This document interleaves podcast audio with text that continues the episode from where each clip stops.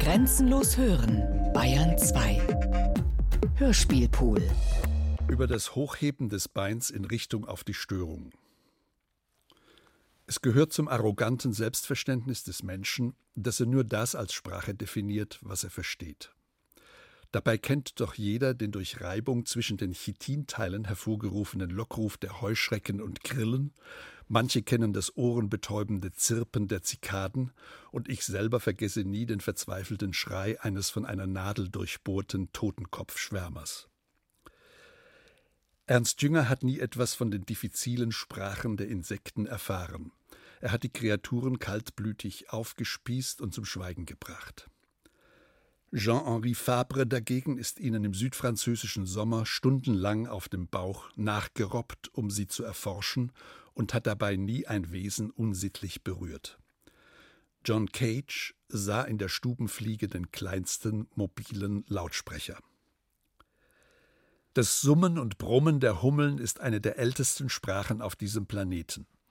Die Hummeln haben gesummt und gebrummt, lange bevor der Mensch seinen ersten Laut von sich gab, und die Hummeln werden noch lange summen und brummen, auch wenn die Verweildauer des Homo sapiens auf diesem Planeten längst abgelaufen sein wird. Otto Blath, Vater von Sylvia Blath und einer der hervorragenden Hummelforscher der neuen Welt, schrieb in den 30er Jahren dieses Jahrhunderts: Zitat Erstes Zeichen der Beunruhigung ist bei Hummeln das Hochheben meist des linken Mittelbeins in Richtung auf die Störung. Zitat Ende. So wehrt sich ein Insekt sogar gegen den übermächtig erscheinenden Menschen. Stechen tun sie höchst selten, und die Chancen stehen gut, dass das Insekt siegen wird, nur durch das Hochheben eines Mittelbeins. Weltweit gibt es etwa 500 Hummelarten. Davon sind 63 in Europa beheimatet, davon wiederum 46 im deutschsprachigen Raum und 31 im deutschen. Bombus terrestris, die große Erdhummel, ist in Deutschland die wohl häufigste Hummelart. Nur die Hummeln haben es unter den etwa 30.000 auf der Erde vorkommenden Bienenarten geschafft, bis in die Arktis vorzudringen. Die nördlichste Art, Bombus polaris polaris, lebt nur etwa 800 Kilometer vom Nordpol entfernt. Zur Gründung eines Volkes benötigt man eine Hebamme, die im frühen Frühjahr eine aus dem Winterschlaf erwachte Königin mit der hohlen Hand einfängt und ihr den Weg in den Nistkasten anbietet. Bis zum Spätsommer muss das Volk reifen, deshalb ist der Verkehr im Frühsommer besonders intensiv. Im Herbst stirbt das Volk der Arbeiterinnen und Drohnen. Nur etwa hundert befruchtete Königinnen überleben und graben sich den Winter über bis zu 25 Zentimeter tief in den Erdboden ein. Sind die Königinnen entsprechend abgehärtet, erfrieren sie erst bei Temperaturen um minus 190 Grad Celsius. Trotzdem haben nur etwa 10 Prozent der überwinternden Königinnen eine Chance zu überleben. Zu groß sind die Gefahren der Parasiten. Ein Volk ist ein äußerst vielschichtiges akustisches Phänomen mit einer Lebensdauer von etwa einem halben Jahr. Wie bei jedem Volk gibt es Harmonie und Dissonanz, kollektive Aggression, einverständiges Unisono, mutige Soli von einzigen, gequälte Schreie, Glücksfälle und Unfälle und rhythmische Sequenzen mit mikrotonalen Verschiebungen. Manchmal also verhält sich das Volk wie eine Wir-Gruppe Manchmal treten welche als Solisten, als Redner hervor, und wir wissen nicht, ob sie das Wort ergriffen haben oder nur zufällig ganz in der Nähe des Mikrofons sitzen und somit eine Sonderstellung innerhalb des Volkes innehaben. Politische Verfahrensmuster sind auch einem Hummelvolk nicht fremd. Einer sitzt fast immer unterm Loch und fächelt seinem schlafenden Volk Frischluft zu. Durch unterschiedliche Gleichmäßigkeiten mehrerer Summ- und Brummgruppen kommt es zu sehr reizvollen Oszillationen. Die lautlichen Äußerungen der Hummeln gehen von den tiefsten Frequenzen, die das menschliche Ohr gerade noch hört, bis zu den entsprechend höchsten.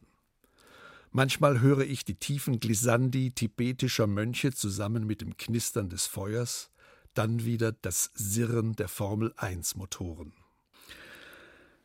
Verschiedene Hummelarten haben unterschiedliche Summ- und Brummfrequenzen. Aber auch Hummeln eines spezifischen Volkes können in ihren lautlichen Äußerungen stark variieren. In der Hummelliteratur findet man in absteigender Tonhöhe folgende Summ- und Brummcharakteristika. Hoher Summton, mittelhoher Summton, hoher bis mitteltiefer Summton, tieferer Brummton, deutlich tieferer Brummton, tiefer Brummton, sehr tiefer Brummton, besonders tiefer Brummton und extrem tiefer Brummton. Letzterer stammt von Megabombus fragrans, der Fragranzhummel, die seit vielen Jahren nicht mehr beobachtet wurde und als ausgestorben gelten muss. Von ihrem extrem tiefen Brummton gilt also, was Eric Dolphy allgemein über die Musik gesagt hat: When music is over, it's gone in the air and you never capture it again. Die Hummelliteratur ist überhaupt reich an poetischen Sätzen, wie etwa Die Königinnen der Höhenhummel erzeugen einen besonders tiefen Brummton. Flügel, die das Mikrofon kurz berühren, oder Hummelbeine, die flüchtig darüber hinwegkrabbeln, erzeugen die Akustik eines unscharf eingestellten Radiosenders. Es bleiben nur die Zischlaute einer Sprache übrig, oder das Knistern einer verstaubten Langspielplatte. Beim genauen Hinhören entdeckt man Metasprachen, von denen Hummeln selber nichts ahnen. Zeitzeugen berichten, dass das Geräusch der Sterbenden in den Gaskammern von Auschwitz an das Summen und Brummen in einem Bienenstock erinnert habe. Jeder Hörer entdeckt wieder andere Metasprachen und jeder hat damit sein eigenes Hörerlebnis. Die Akustik des Volkes ist vielfältig, soweit sie mit Wörtern aus der Menschensprache benennbar ist. Brummen, Summen, Wispern, Zirpen, Knarren, Rascheln, Schnarren, Zischen, Lispeln, Flüstern, Murren, Murmeln, Sirren, Rauschen, Knurren, Surren, Knistern, Sausen, Stottern. Die Pygmäen haben bestimmt noch mehr Termini für die Akustik der Hummeln, die Eskimos sicher weniger. Die Akustik von Bombus terrestris verändert sich mit der Tageszeit, der Außentemperatur, dem Fortschreiten der Jahreszeit und mit dem Wachstum des Volkes. Ein Volk ist ein halbes Jahr lang ein in sich vibrierender Organismus. In unregelmäßigen Abständen vernimmt man die dumpfen Lärmpegel der Menschen mit ihren Autos auf der vom Aufnahmeort etwa 50 Meter entfernten Straße, den beherrschenden Lärm ihrer Flugmaschinen und das gnadenlose Stampfen einer Dampframme in der Nachbarschaft. Meistens können jedoch solche Störungen dem Volk nichts anhaben. Die Geräusche, die von draußen in das Nest eindringen, bleiben Schatten, und oft kann man kaum unterscheiden, ist das jetzt ein 50 Meter entfernt vorbeifahrender LKW oder ist es das tiefe Brummen einer Königin in nächster Nähe. Besonders die Dampframme erzeugt ein typisches Geräusch der menschlichen Spezies, doch die Insekten schaffen es fast, sie zu übertönen. Die Vögel dringen mit ihren hochfrequenten Lauten bis tief ins Nest der Bombus terrestris ein, und an manchen Stellen erinnert mich das dumpfe Brummen der Hummeln an die Bombenflugzeuge, deren Geräusche ich seit meiner Kindheit in den Ohren habe. Die Rotorblätter des Helikopters, der zufällig während der Aufnahme über das Hummelnest flog, entsprechen den Flügeln der Hummeln, die nicht auf- und abschlagen, sondern 200 Mal pro Sekunde rotieren. Wenn ich mit dem Volk der Hummeln Kontakt aufzunehmen versuchte, stellte sich heraus, dass eine Sprache aus Wörtern ein völlig unzureichendes Mittel war. Mit Bedauern auch denke ich daran zurück, dass ich manchmal, während die Aufnahme lief, an den Nistkasten anklopfte. Das Volk grüßte dann zurück in wildem, zornigem Gekreisch. Ich sehe heute ein, dass ich kein Recht hatte, anzuklopfen. Ich habe mich wie ein Diktator aufgeführt, wofür ich mich ausdrücklich entschuldigen will. Wer von außen an ein Volk klopft, muss mit Aufruhr im Innern rechnen. In meiner Ausweglosigkeit habe ich schließlich versucht, mit den fertigen Tonaufnahmen zu kommunizieren.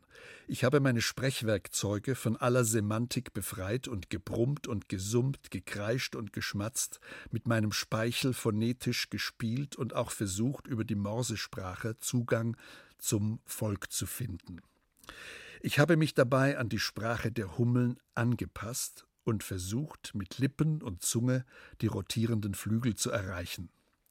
So gesehen ist Bombus terrestris also kein Hörspiel im herkömmlichen Sinne, sondern ein Beitrag zur Erforschung der Brumm-, Summ- und Zwirbeltöne von Hummeln und der Versuch einer Kommunikation zwischen Insekt und Mensch.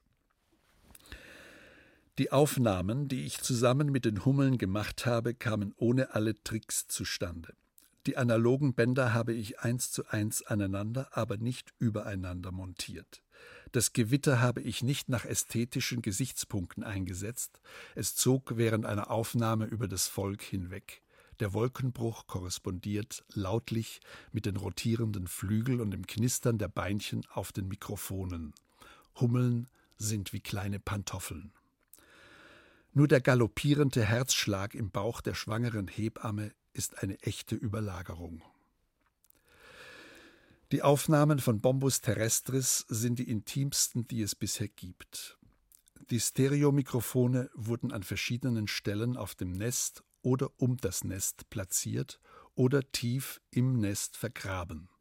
Der Hörer muss einen Transformationsprozess ins Innere des Nestes mitmachen. Er muss von seinem Beobachtungssockel herabsteigen und sich auf Intimitäten in allernächster Nähe einlassen. Bombus terrestris ist ein Stück fast unberührter Natur in einer vor Künstlichkeit strotzenden Medienlandschaft. Bombus terrestris soll man so laut wie möglich hören, am besten mit Kopfhörern.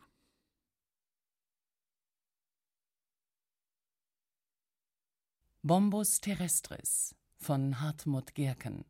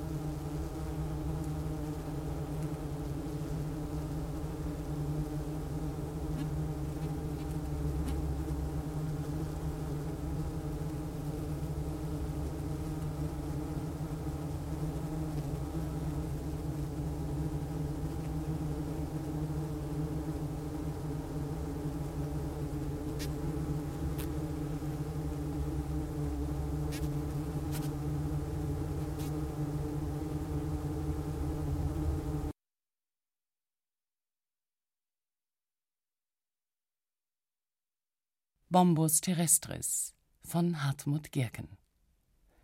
Ton und Technik Wilfried Hauer, Susanne Herzig, Regieassistenz Christiane Klenz, Realisation Hartmut Gerken. Produktion Bayerischer Rundfunk 1998. Redaktion Herbert Kapfer